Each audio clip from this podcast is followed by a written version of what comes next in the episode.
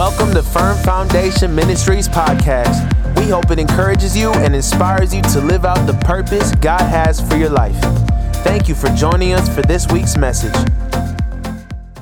Uh, amen. And we're gonna we're just gonna open this up this year. I want you to turn with me to Genesis chapter 15, And this has been a scripture that God has just been given me.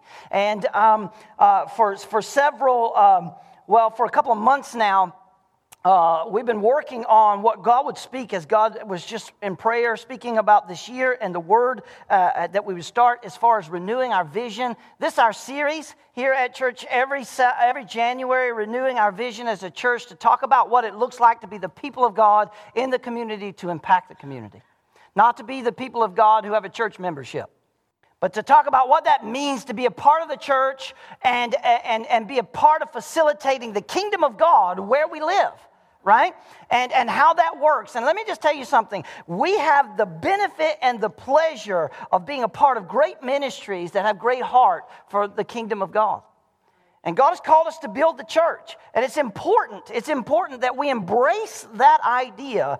And when God gives the leadership of a house vision, when God gives the leadership of a house purpose, it is important as people to embrace the, the vision and the purpose of the house that God has called you to.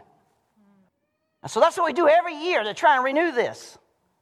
Right? And so I, I preach a sermon series like uh, 2021, a year of hope. And everybody goes, oh boy, like what do we experience in 2021? Well, I want to show you, here we are standing in 2022 at the beginning. And most people are approaching 2022 like this. Throw that picture up there.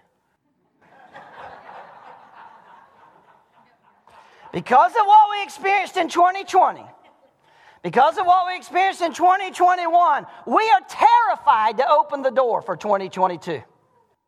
Reading Facebook posts, you can see the misery. Oh, it's been the worst. It's been awful. It's been terrible. Experienced the worst years of my life. Here, but let me ask you, how you're still here. Yeah. It ain't over. And we've, we're still here, and God is still with us. Amen. And if I'm still here and God is still with me, come on, church. My testimony is that I made it through the fire and I don't smell like smoke. My testimony is I made it through and I'm still here. And, and, and what the enemy has meant for evil, God is demonstrating it in and of himself that he's using it for his glory. Now, watch this in Genesis chapter 50, verse 20. I'm going to read you this because this thing has been on my heart for a long time, especially going into this new year. Are you ready? Are you ready? I don't think you're ready. Genesis 50, verse 20, Joseph is speaking, and he says, You intended to harm me but God intended it all. Everybody said all, all. for good. He brought me to this position so I could save the lives of many. Let me just pray for a minute. Now, Father, I want our hearts to be postured over this word as we begin. I don't want us to be apprehensive about the future. Father, I don't want us to be poking at the door of 2022 with a long stick afraid of what's on the other side. Instead, let us be the people of God who know that no matter what tomorrow brings, our God is with us today. He's been with us yesterday, and He will be with us tomorrow. Let that be our testimony, God, as we go forward and what you have called us to do and be. Let this word sink into our heart and bless us in Jesus' name. And everyone said, Amen. I'm tired of poking at the future with a long stick. I'm tired of every two weeks hearing a new cycle of threat towards life. Just this morning on the news. Now it's called flu rona. Yeah. For real? Is that for real? For real. So we had corona, then we had delta, then we have an omni, now we got flu rona. You see, every two weeks they're going to come out with something else to keep you in fear. I'm not saying sickness isn't real. I'm just saying there's an agenda here. And the people of God have got to understand something. If we're not in the Word of God, we don't have a clue what's going on and who we're supposed to be. And we'll fall into fear, poking a stick, as long as we can get at what the future might look like, afraid that something's going to get us. Let me tell you something here. If you are born again and filled with the Holy Ghost, something's already got you. And I am sick and tired of people in church living in fear. I already punched my ticket. If God calls me home today, glory, I'll see you when you get there. If God leaves me, let's get on board of what God's doing now. Because what the enemy has meant for evil, God uses for his glory.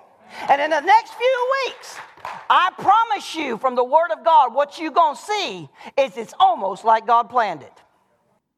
I want to say this very boldly this morning as I begin this series. If you want to change your life, you got to change your story. You got to change your story. We've all come from somewhere. And we all live in some place. Come on. And we all go in somewhere. And I need you to understand your personal calling and your life is not disconnected from the vision and purpose of God on planet Earth today. Yeah. And so much so, we need to understand that our personal calling of God is linked to the vision of the house that God has called us to. Come on. Yeah. And if we're going to accomplish the vision of the house, we got to also understand that somehow, some way, the story of my life is involved in that. Yeah. Right.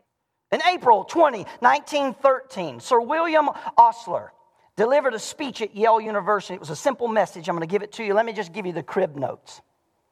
Live in a day tight compartment. Live in a day tight compartment. Now, it's easier said than done, but if you can pull it off, you can put it into practice and it'll solve a thousand problems. Live in a day tight compartment. Let, let me just explain what he was saying and what I understand him to mean by this. Today, psychologists, now I'm not a big fan of them, but hello, somebody. I'm just telling you, no- nothing has changed my life like the Word of God. Nothing has changed my thinking like the Word of God. And the Bible says, as a man thinks, so is he. The Word of God will change your mind. It'll change the way you think. It'll change. But see, the problem is we don't spend enough time in it. And so when we see a phrase that you're going to hear a lot in the next few weeks, it's almost like God planned it. We'll think, what are you talking about? It's in the scripture. I'm going to show you in the scripture where God Himself says, I planned it. Oh, I'm setting you up. You don't even know. But according to psychologists, the average person spends 46.9, I don't know how they do this, but 46.9% of their time thinking about something other than what they're doing at the present moment. You have been sitting down, said, All right, I'm going to sit down and pray here. How long before you lose your train of thought? Yeah. Start thinking about something else. Or I'm going to sit down and read the Word of God. You got two sentences down, you're already thinking about something else. Listen to me, church. In other words, we're living in the wrong time zone. I said we're living in the wrong time song. We're depressed about yesterday. Come on, church, we're worried about the future. We're distracted at the moment and we're frustrated over what we're experiencing. We're overwhelmed by this, that, and the other thing, and we're half present half the time, which means we're half alive. Y'all not helping me this morning. It's a new year and I'm going to preach with or without you. I promise you that. Don't disappoint Dave this morning. Get involved. Listen to me. The only way to be fully alive is to be fully present. Somebody say amen. You got to live in day tight compartments. You got to be right here, right now. And it's not just a good idea. Don't, don't get it warped in here. This is a God idea. You want me to prove it to you? To live today, to live right now. You want me to prove it to you? This is not some psychologist kind of idea. This is a Word of God, Scripture idea. Watch this. The Bible says, Give us this day our daily bread. The Bible says, Take up your cross the, the, listen, this is the day the Lord has made. Let us be glad and rejoice in it. His mercies are new every. I, I want you to understand don't let the sun go down on your anger. Don't worry about tomorrow. Here's the bottom line, church, you need to embrace it. Yesterday's history, tomorrow's a mystery, and our job is to win the day today. Right now.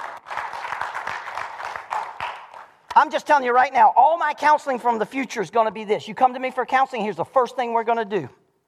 What areas of your life are you not being obedient to the Word of God? Now, Dave had no idea I was going to say that this morning, but he told you that God measures success by obedience. We're going to start right there. And if you're not willing to embrace and to, to receive the challenge where your, or your life is being disobedient to the Word of God, there isn't any counseling that's going to help you. You got to win the day. What can you change right now, today, that'll make tomorrow better?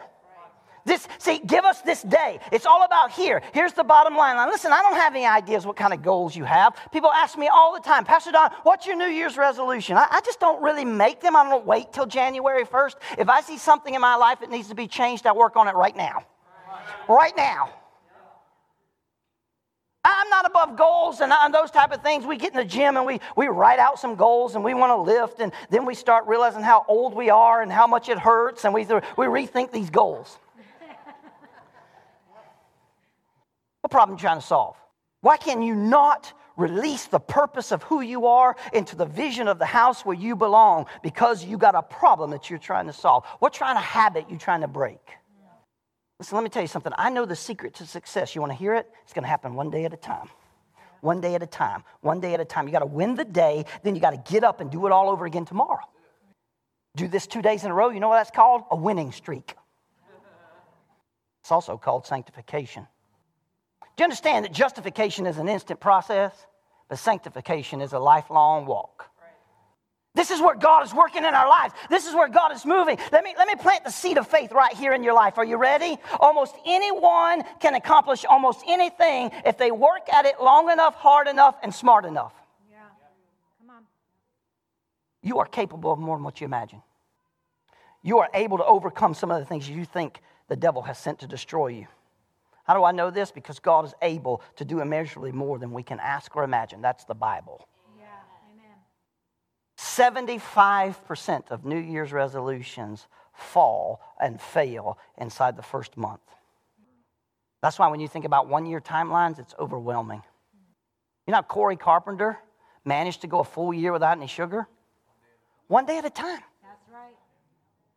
Now, I'm with Lynette and everybody else in this room. If that boy can do that, y'all better get out of his way. There ain't a thing he can't do.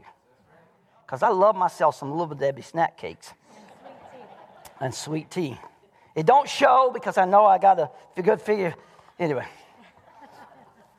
See, the problem is we feel like quitting before we ever start. Yeah. People come to church ready for it to be over Yeah. Come on. because we're always thinking about something else. We're always thinking about, we're not present right here, right now. Right. Listen, I need us to grab it. Here's the good news the only ceiling on your intimacy with God and your impact on the world is your spiritual disciplines. Call me crazy if you want to, but reading the Word of God every day will change your life. If you meet with God every day, He's going to show up. But here's the question Can you do it? Can you do it for more than a day? Can you do it for more than a day? Listen, you can't just flip the calendar and expect everything to change. Because all you're doing then is poking at 2022 with a long stick. That's all you're doing. You're just poking out. Oh, I hope it's different. Oh, I don't know what's coming out of there. I don't know what's going on. Listen, church, you got to flip the script. You got to flip the script. And I need you to understand something. I'm going to get to the sermon here in just a second because I got to set you up. The first change in your life's got to be behavior. If it hurts, don't do that. You know what I'm saying? Like if you whack your hand with a hammer, and that don't do why would you do that again? Right? Remember my story about poking a possum? My dad said, Don't do that, it'll bite you. I didn't listen to him and I kept it bit me. You, you understand it? Like, right? You got to flip. You got to change your behavior. Listen, you got to do something more, or you got to do something less. That is the first order of change. If you're trying to lose weight, you got to eat less. You got to exercise more. Hello, somebody. We want these quick fix because that's what we're looking at. Yeah. But see, If the first order of change is behavior, then the second order of change is conceptual. See, some of you right now are in a spot in your life, not, not due to your own, there's no, you had no choice in it. Somebody left you there. Somebody did something beyond your control. Something happened that you could not control, and now all you want to do is sit paralyzed because somebody else did something some situation did something that left you in a situation where you feel broken, where you feel abandoned, where you feel neglected, and you wonder what is going on. Will I ever recover? The one thing my father gave me growing up was a mental discipline. Mental discipline. Now he gave me some physical discipline too. Don't you get it? Don't get it twisted. My dad was not scared of physical discipline, but this mind, the way we think, right? My dad gave, let me prove it to you. Everything was once a thought, including you. Listen to me, church. You don't just bear God's image, you are his idea. Oh. You are his workmanship, is what the scripture says, his masterpiece. You are a unique expression of God's very own imagination. To see you as to see yourself as less than or anything different is to believe a lie from the pits of hell. You are unique in God's imagination. You are not just created in his image. You are his very idea of how he wants to express himself on planet Earth. And, and, and he embraced that and he enjoys that. That's why he says, Go be fruitful and multiply. He didn't say, Wait till you look like this to go. Come on, somebody. This is who you are. This is where we're going. There never has been or never will be anybody like you. And that's not a testament of you, that's a testament of who God is in creating you. The significance, church, is this. I want you to embrace it. No one can worship God like you or for you. Listen, you can't get, you can't come in here on Sunday mornings and let Sean Brown get his praise on for you. You, you, can't, you, can't, you can't come in here on Sunday mornings and, and, and let Pastor Don just read the Word of God to you. No one can serve God like you or for you. You have to take your spot in God's kingdom with your purpose, amen, blended into the vision of the house God has called you into. Everything works for God in His reason. We tend to think habits are as external, right? But the biggest return on investment is this the way you explain your experience to yourself, the stories you tell yourself. On average, I'm just taking somebody else, I'm not these people. I'm just taking somebody else's wisdom or study or education when I quote this to you. But I saw a, a study that said on average about 60,000 thoughts fire through our mind every single day. Now, some of y'all got squirrel anointing, and maybe it's 120,000 thoughts. Some of y'all are turtle anointing, and it's a little slower than that. But, but according to the Cleveland Clinic, 80% of those thoughts are negative. Now, Pastor Don's not this power of positive thinking thing. I'm a power of, of scriptural thinking. But Houston, we got a problem. Because if, if all of those thoughts are negative, every time you go through something, every time you work through something, every time you, you experience resistance, every time you experience an obstacle, every time you experience struggle, all you're going to do is roll negative with that thing. All you're going to do is roll negative with that thing. You're going to fall inside, fall down, and roll back into this thing. The problem is stinking thinking. And Proverbs says, as a man thinks, so is he. The battle's lost or won in our mind. Francis Frangipane, he said this. If you read his book on the three battlegrounds, it's incredible. He said, Isn't it amazing that Jesus was crucified on a hill called Golgotha? Translates the hill of the skull. Jesus was crucified on the hill of the skull. And he says, Isn't it amazing that the battle always happens right here? It's not a coinky dink. Come on, church. It's not a coinky dink. The stories you tell yourself are far more important than the situation you find yourself in. I said the stories you tell yourself are far more important than the situation you find yourself in. That's when we learn how to flip the script. Now, here's our backdrop Genesis chapter 50, verse 20. I can't read your Bible to you, but you understand. Joseph is a teenager, he has a dream. Right? And, and his dream is that his brothers would, and his family would all one day bow down to him, right? It's a great story. Great story. You ought to read it sometime. It's epic.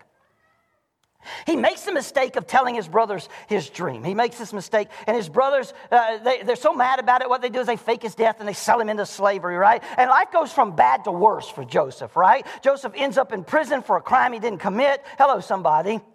Here you are this morning, suffering for something. Come on, come on. Somebody, come on. And the story you tell yourself about what you're going through, come on, church. Yeah. I'm, I'm just telling you, I'm not scared of anything but a hypodermic needle. Mm-hmm. I just, I, I just, I just lick the armpits of a grizzly bear and go home and smooch on my wife. I mean, I'm not care. You won't smooch on your wife. But there's just something about sucking the life-giving blood out of my body. I'm not scared of bleeding. I've bled plenty in my life. I'm not scared. People say, "Oh, you're scared of blood." I was a butcher for over 20 years. I'm not scared of blood. It's my blood. It's supposed to stay in my body, and you're not supposed to suck it out. It violates my brain. And I have been known to pass out a time or two. I have. I've been known to pass out a time or two when they take my blood. The story I tell myself is worse than the experience. Yep. That's right. Come on, church. Are you with me? If anybody could have played the victim card, Joseph. Here's a long story short. I like it because y'all don't like for me to preach very long. Joseph interprets Pharaoh's dream. You got it? And Pharaoh puts his signet ring on Joseph's finger and he makes him second in command. Uh, And I don't have time to read the whole thing. 13 years after selling him into slavery, 13 years after selling him into slavery, his brothers come knocking on his door begging for food. Genesis 43, verse 28 says his brothers bowed down before him. Now, I can only imagine what Joseph must have thought and what Joseph must have felt because I was a little brother. And I had a bigger brother who picked on me some. The vision he had at 17 years old, the vision that went off the rail, the vision that took a wrong turn, the vision that seemed so far away, the vision that did not seem possible is fulfilled in this moment. Mm, come on, somebody. You see, chapter 50, verse 20 is like a time lapse video. Come on, maybe you don't read your Bible like I do. But Joseph looks back at all the ups and all the downs, all the pain and all the suffering, all the twists and all the turn. And you know what he says? Let me tell you what he says. Instead of saying, hey, you know what? My life was miserable because of you. My life was struggle because of you. I suffered because of you. I suffered. It's not fair. You took everything away from me. You controlled my life. I didn't do anything wrong. No, that's not what he said. Instead, he's standing there. He looks at all the ups and downs, all the twists and turns, all the suffering and pain. And you know what he says to his brothers? What you meant for evil, God has meant for good. I want you to understand something. You and I live in a time, at, right, where evil men rule and evil men are in control, and there's a devil loose in the world that we live in. But I'm here to tell you the church is still here. And what the enemy has meant for evil, my God has called me to work with him so he can turn it around for good. We got to flip the script on this thing. Every two weeks, all they've got, amen, is more bad news. But I'm going to stand here every week, and I'm asking you to help me every week to stand up and be the people of God and sit in the middle of your bad news, in the middle of your dark corner. I got good news, and I got a big old light. His name is Jesus, and I have come here to flip the script. I've come here to flip this script.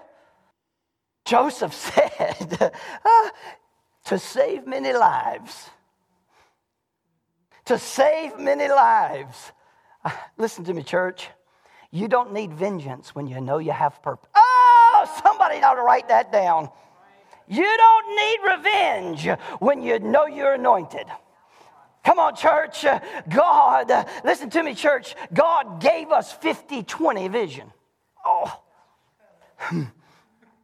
Let me make it simple. Let me make it one, two, three, so we get it, right? Because I'm just an uneducated country boy, too. Listen, if you want to flip the script, you got to do three things. You got to know your name, you got to fix your focus, and you got to change your story.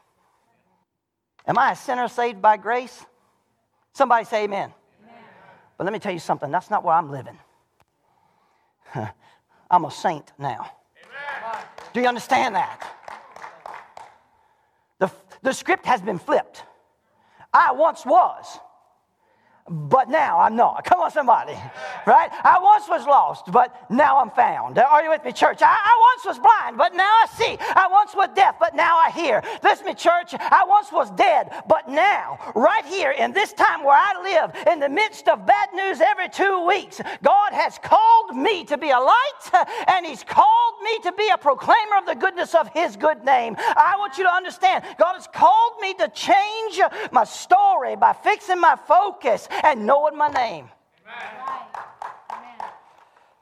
More, more than a century ago, Houston Cooley, uh, Charles Houston Cooley, he's the founder of the American Psychological Association. Here's what he said I am not what I think I am. I am not what you think I am. I am what I think I am. See, our self comes from a lot of different sources. Sometimes it's simple, right? It's someone saying to you, You're good at this, you're not good at that. Y'all know why I'm not on the worship team? Because I ain't good at singing. I love to play the drums. Most people in here probably don't even know I can play the drums. Why? Well, I play the drums. Y'all ever seen uh, Corey and Tim Hall and Breno? They're good at that. Do you understand that? Maybe, maybe your life is taken on an identity because someone said, hey, you're good at this and you're bad at that. You know, when I first got saved and first got anointed and first started learning to preach, everybody told me, You're an evangelist, you're an evangelist, you're an evangelist, you're an evangelist. And so, you know what I would do? I would go evangelize. I bought a big old tent. My little wife and I, and my little girl, and my son, we would put up a tent and we'd do three week revivals. And, and people would get saved and healed. And we saw demons get cast out. We saw all kind of things, right? I can remember me and this little girl standing on a corner. She about this tall, holding up a big old cross while her dad preached under a red light. You learn to preach the gospel in 90 seconds. They can't go nowhere. And when the light changes from red to green here, you just turn around right there because there's more people that can't go nowhere right there. And you just preach the gospel. Yep. I got pictures. Yep. And we would go every afternoon after work. Just go down to the street corner. And we were preaching until they ran us off. And we go to a different street corner. And the popo would run around and go, Hey, we just ran you off from over there. That's all right, I got to preach the gospel three times for you. You caught me this time. And I'm gone. I ain't lying. I bought, ask my wife, I bought bull horns that hooked up to the car battery with an amplifier hooked up to the car battery. So all we had to do was pop the trunk, put the horns on top of the ceiling of the car, haul the cross out, stand out there with a microphone and a cable, and preach the gospel at red lights. Yeah. We did it. Why? Because I was an evangelist. Because everybody said, You're good at it. And I was miserable. Never will forget the day when someone showed up and said, You're not an evangelist at all, you're a pastor. Never been so relieved in all my life. See, either way, what we're doing is letting people narrate our story. You're divorced. Oh, come on. And so now God can't use you. Oh, come on. You, you were an addict. So God can't use you. Now you're a felon. Oh. God can't use you. You committed this, you did that, you've been abused, you've been neglected. Now God can't use you. You made a mistake. God can't use you. Somebody else is narrating your story. Somebody else is telling you who you are, right? You don't even know your name. All of a sudden, you are not Don Smith, amen, but you're this guy who's got no education and who comes from a, a, poor family, right? And, and, grew up and, and you, you weren't raised in church. You can't be a preacher. Oh, come on. I tell a guy, I had a guy that I worked with one time told me that I couldn't go to heaven because I was interracially married. He literally told me that. Yep. You can't go to heaven because you're interracially married. God says, God strictly forbids it in the scripture. Don't marry outside your race. You know what? I agree with Dave. Sometimes people are morons. Yeah. I said it. You can't even read the scripture right. Let me tell you something. Is there a race? Absolutely. There's two races on earth the people of God and the not people of God. God's creative imagination, God's beautiful handiwork, God's idea is creating people with different colors and different shapes, uh, who speak different languages, who live in different parts of the world. How dare, how dare we look at God's creation and say some people, some people aren't as valuable as others? That is not Bible. Somebody else is narrating the story. Now, I'm a young Christian. I don't know any better. I've never been raised in church. I don't know the scripture. And somebody else who's been in church all his life has told me that God can't love me even though Jesus died for my sins because I'm Somebody else is narrating my story. Somebody else is telling me I'm unworthy. Your name ain't Don. Your name is unworthy. Your name ain't Don. Your name is useless. Your name ain't Don. Come on, somebody. See, it's so critical for us to take our cues from the scripture. Why? Because scripture is our script cure. Yeah. Oh, that's good. I wrote that all by myself. See, the book of James is a mirror of the Bible, isn't it? It's where we discover who we are in the eyes of God. It's, this is how we know our name. This is how we flip the script. I once was, but I ain't anymore. Come on, somebody. Let me, let me, drive, let me drive us back to Joseph's story because I don't want y'all to freak out a little bit. After playing mind games with his brother, and I completely understand it because I would have done the same thing. Don't, don't look at me like that because so would you. Joseph's playing mind games with his brother. He's totally justified. I'm going to give him that. And I think God gonna give him that too. Go ahead. Go ahead. You have a little fun. Just, just, hey, you know, all these 13 years, just go have a little fun. So he plays a, a, a few mind games with them. But he finally reveals his identity, and this is why I think this is important. In Genesis 45, verse 3, he says, I am Joseph. Oh, but we read right past it. We read right past it while we have let situation dictate our name, while we have let circumstance dictate our name, while we have let someone else in the world dictate who we are. You're a single mom, you're a single dad. You, you, you lost everything and had to file bankruptcy. Your parents are alcoholics, you're going to be an alcoholic.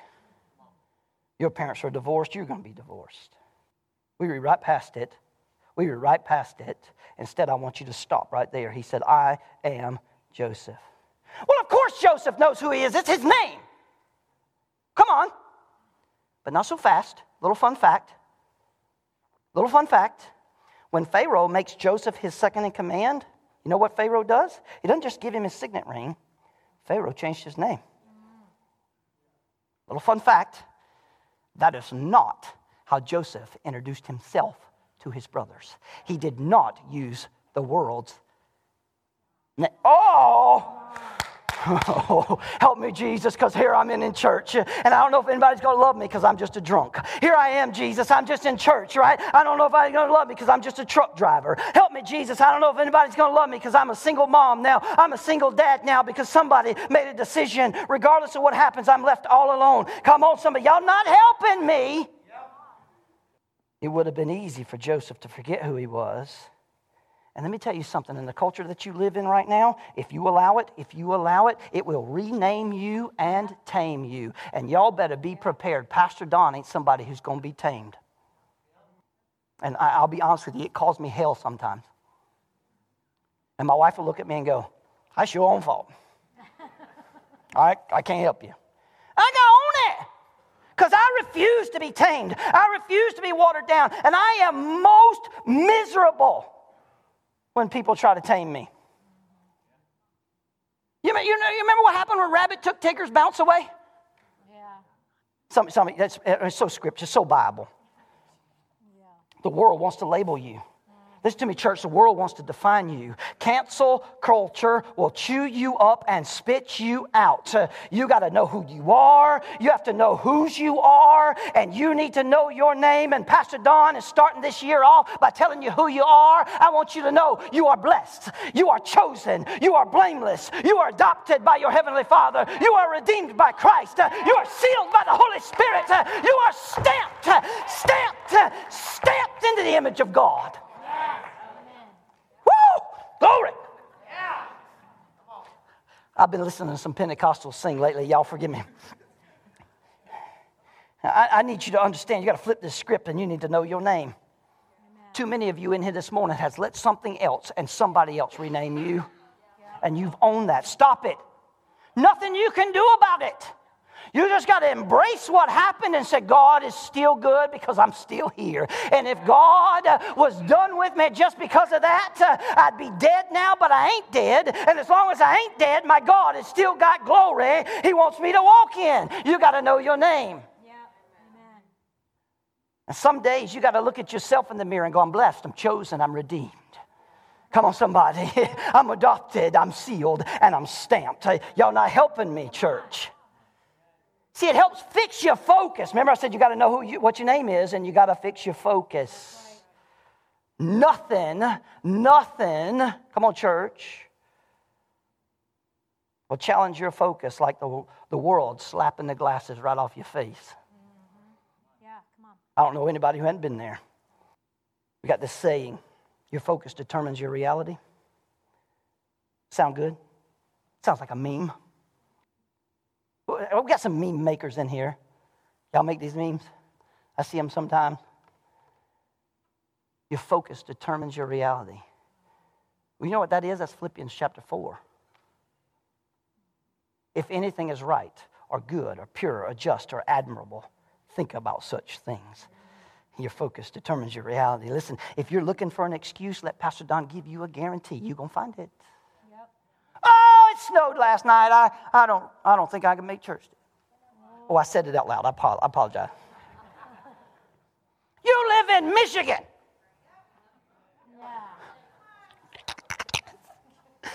Snow. You, the first time you ever. It's like it's something new. We're like a calf looking at a new gate every year the first time it snows. What's that? I don't know about you, but I start counting it down. Every day from January 1st until the end of March that we don't have snow is a good day in the day of Pastor Don. It's a good day. Let it rain. I don't have to shovel rain. Y'all, y'all distracted me. Focus. If you're looking for something to be grateful for, you'll find it. Yeah. See, some of y'all spouses need to stop complaining about your spouse and start being grateful. Yeah. Because I'm going to say this very loud. I'm looking at you and I'm just going to say, when it comes to spouse, you won the spouse lottery. Your spouse, maybe not so much, but you, you did. You did. And if you're ungrateful for your spouse, maybe you ought to have a conversation with some of those that sit in the room who don't have one anymore.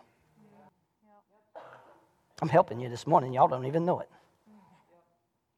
I'm giving you a big old scoop of mashed potato God word this morning. Joseph could have played the victim card. Everybody say right? Yep. Right.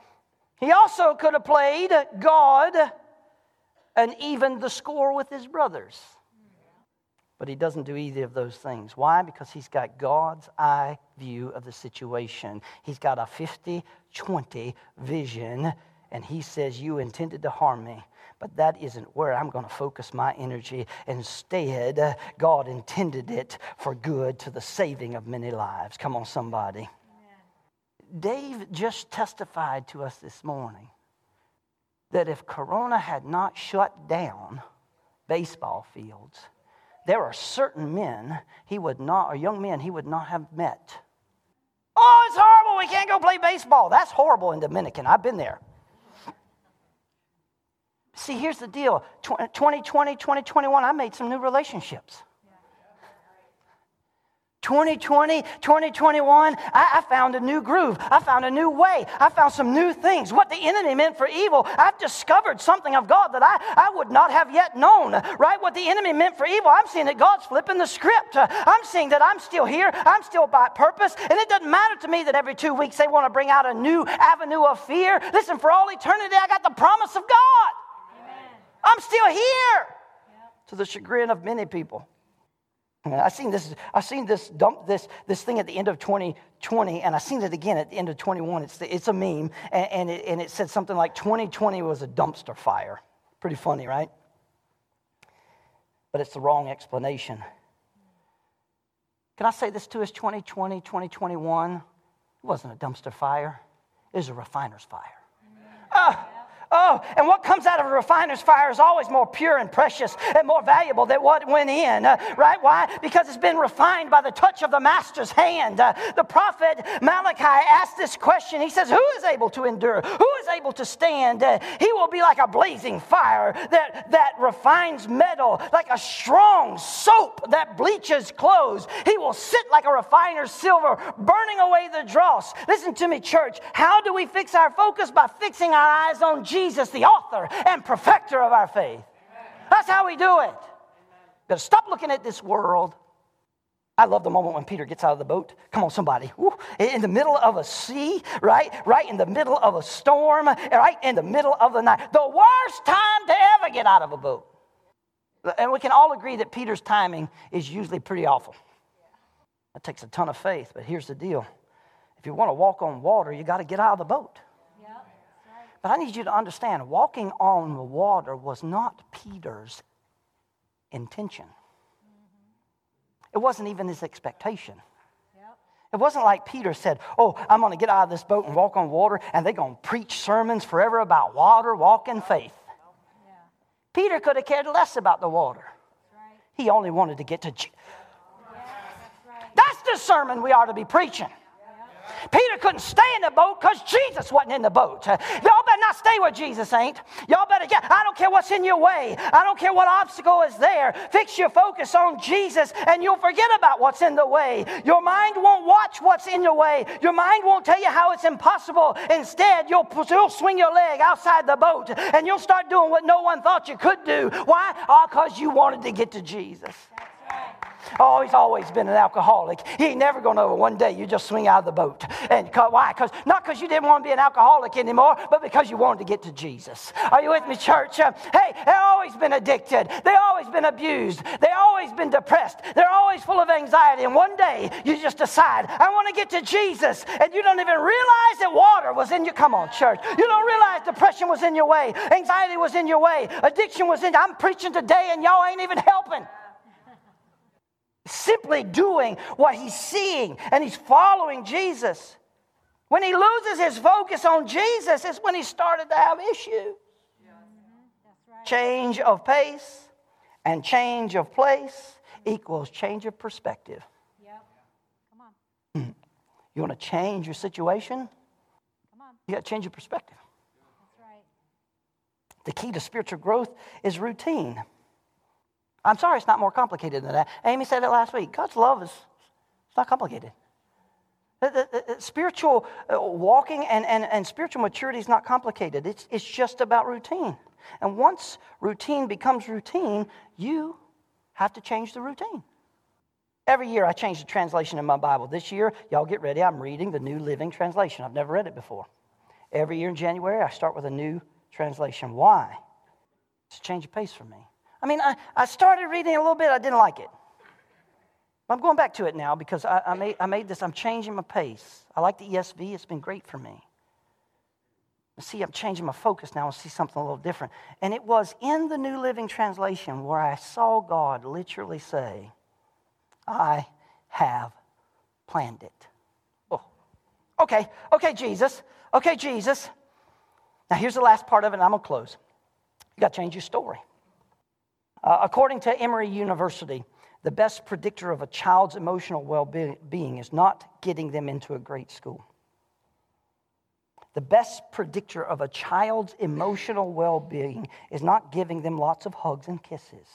It's not taking them on a pilgrimage to Disney World. It's not sitting down and watching Pixar films with them. The number one indicator of emotional well being, y'all ready, drum roll? As a child knowing their family history. You got to know your story. You got to know your story. Here's what I know for sure all of us were born into someone else's story.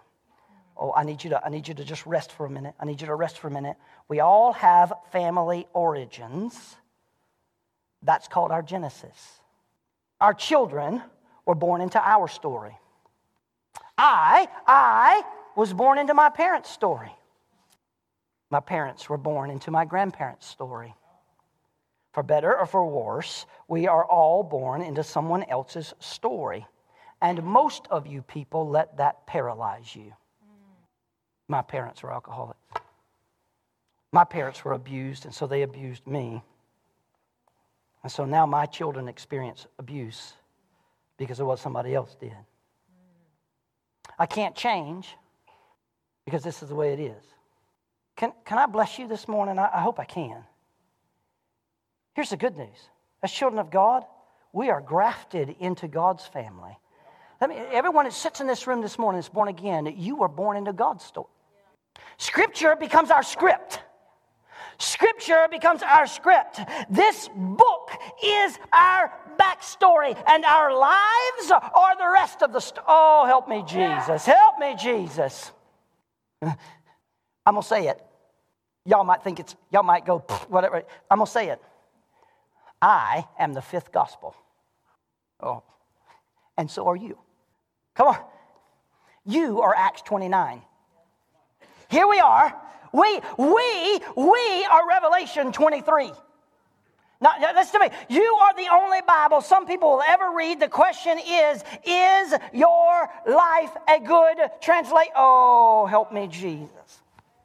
Here's how it works you surrender your life to the Lordship of Christ. And you can do that right here, right now, regardless of how long you think you've been walking with God. When you give the author and the perfecter surrender of your faith completely, he begins to rewrite his story into your life. He begins to rewrite history with a hyphen in you and through you. You got to flip the script. I'm not trying to make light of who you are, where you've been.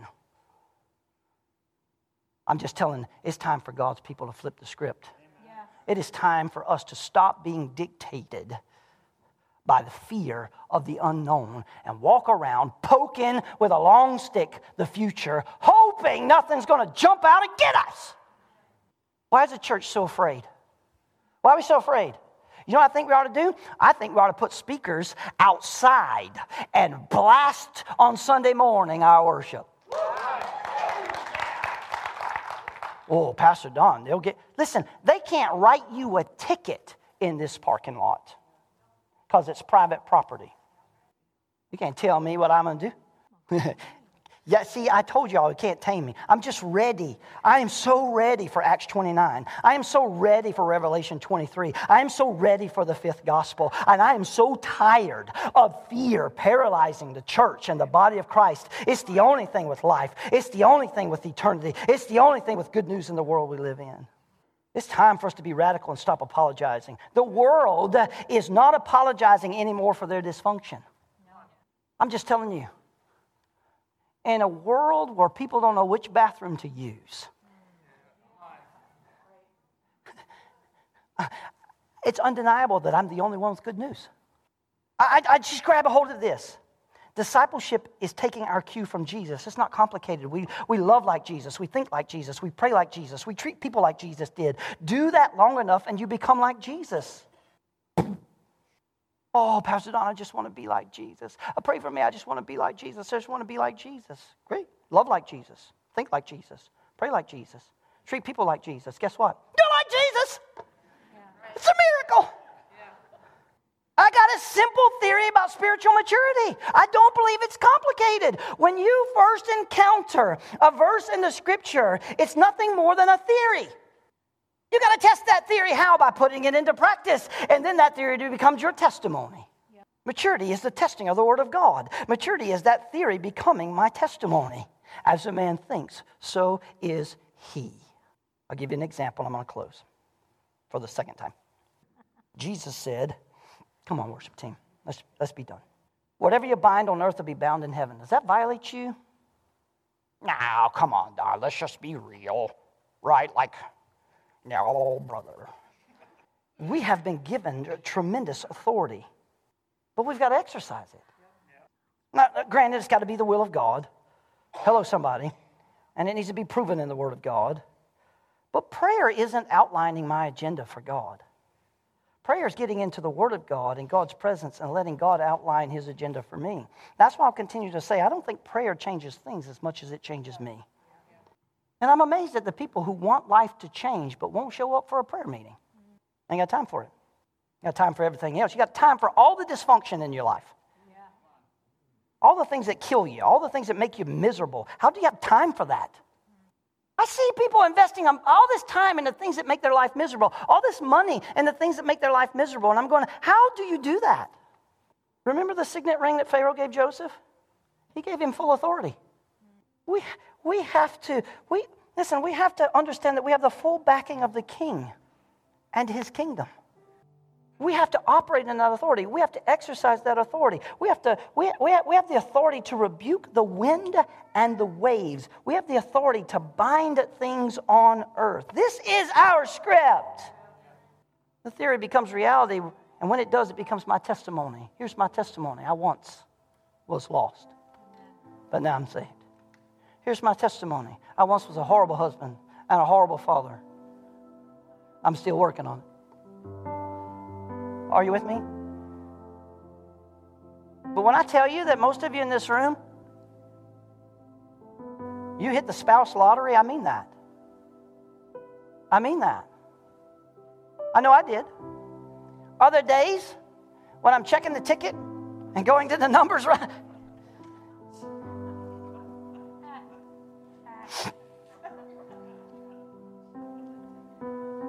But those are the days when I got to realize I'm blessed, I'm chosen. Come on, I'm adopted, I'm redeemed. This is who I am. And I need God to adjust my attitude. I got to flip the script here on this moment. Let me flip the script on this moment, right? What's the Word of God says, right? My testimony is actually prophecy. Why? Because if God did it for me, He can do it for you. I ain't nobody special. Are you with me? I just, I just an old country boy who one day ran into Jesus. I mean, wide open. Jesus was standing in my way on purpose. And he wasn't scared of me. Stand with me in this place. Let me, let me help you out. In 1992, let me tell you something. When I ran into Jesus, he wasn't scared of my dirt. He wasn't scared of my stink. And Jesus wasn't worried about me getting him dirty. Instead, he stood there and he let his love wash me clean. Come on, church. He let his love wash me clean. The blood of Jesus came and it didn't cover my sin, church, it washed them away. Never to be remembered again my testimony has become my prophecy. There are some amazing prophets in this house. I'm not one of them. But I can prophesy to you this morning what God did for me, He can do for you. What God did then, He will do again. Ooh. Maybe that's 2022. What God did then, He will do again. Maybe that's 2022. My wife said, Hey, what's your little word phrase for 2022? I said, I don't know. The Holy Ghost knows. We'll figure it out. What God did then, He can do again. This is where we're at. This is where we're at. Yesterday is history, tomorrow's a mystery. Today, I'm flipping the script. What the devil meant for evil, God meant for good. I want you to understand this morning. I don't know where you're at, what you've been going through, what you fear right now. Maybe you see yourself as that person with a long pole poking at the door of 2022 because you're afraid. Put that stick down. Put it down and embrace the Word of God. God did not take us this far to leave us now. Others may have left us. Others may have thrown us aside. Others may have neglected us. Others may have abused us. Others may have thought we didn't have any value. Others may have thought we ain't going nowhere. So they got to go find somebody who, who is going somewhere. Listen to me, church. I need you to understand something. Put that stick down. Raise your hand and praise and watch God do it. I hope this year will be a year where you learn to flip the script. Oh, listen, we got a lot of stuff to do. Eat a frog and fly a kite. Y'all, y'all, y'all not ready. God's got a lot for us. because we were born for such a time as this. I wasn't born for yesterday. And to some chagrin, I'm going to be here tomorrow, but I was born for today. Father, right now in this place, I want to embrace your word. Lord, you're so good to us. Forgive us, God, for not looking at the future with faith.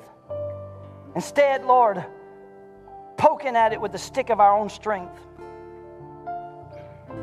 God, help us to stand knowing that our God is with us. Help us to stand knowing that you never leave us nor forsake us. Help us to stand in the midst of a time when others have nothing to do but fear and be people full of faith, people full of hope, people full of joy, people who are full and confident of knowing who we are because we know our name. We fixed our focus and we know our story. And God, uh, you are all about today. And so, Lord, we're flipping the script. I'm no longer, I'm no longer identified by those things. No longer identified by those things. Instead, God, I'm pressing into you. Come on, God's moving on your heart. You want to spend a moment at the altar? It's fine. Come on. Thank you, Lord, that in our surrender, we are not prisoners. Instead, in our surrender, Lord, we are made free. So, Lord, we start this year off in hope, flipping the script, winning the day. Winning the day today. I'm going to live in a day tight compartment, Lord. I'm going to walk today with you and watch you do what only you can do with tomorrow. My past is what it was, my future is what it will be for you. Today, Lord, I just want to walk with you, Jesus. Just want to walk with you. And I thank you, Lord, for deliverance. I thank you for a word that sets us free. We'll embrace it as we head down this road. Without your presence, we pray it in Jesus' name. And everyone said, Come on, give the Lord a hand of praise.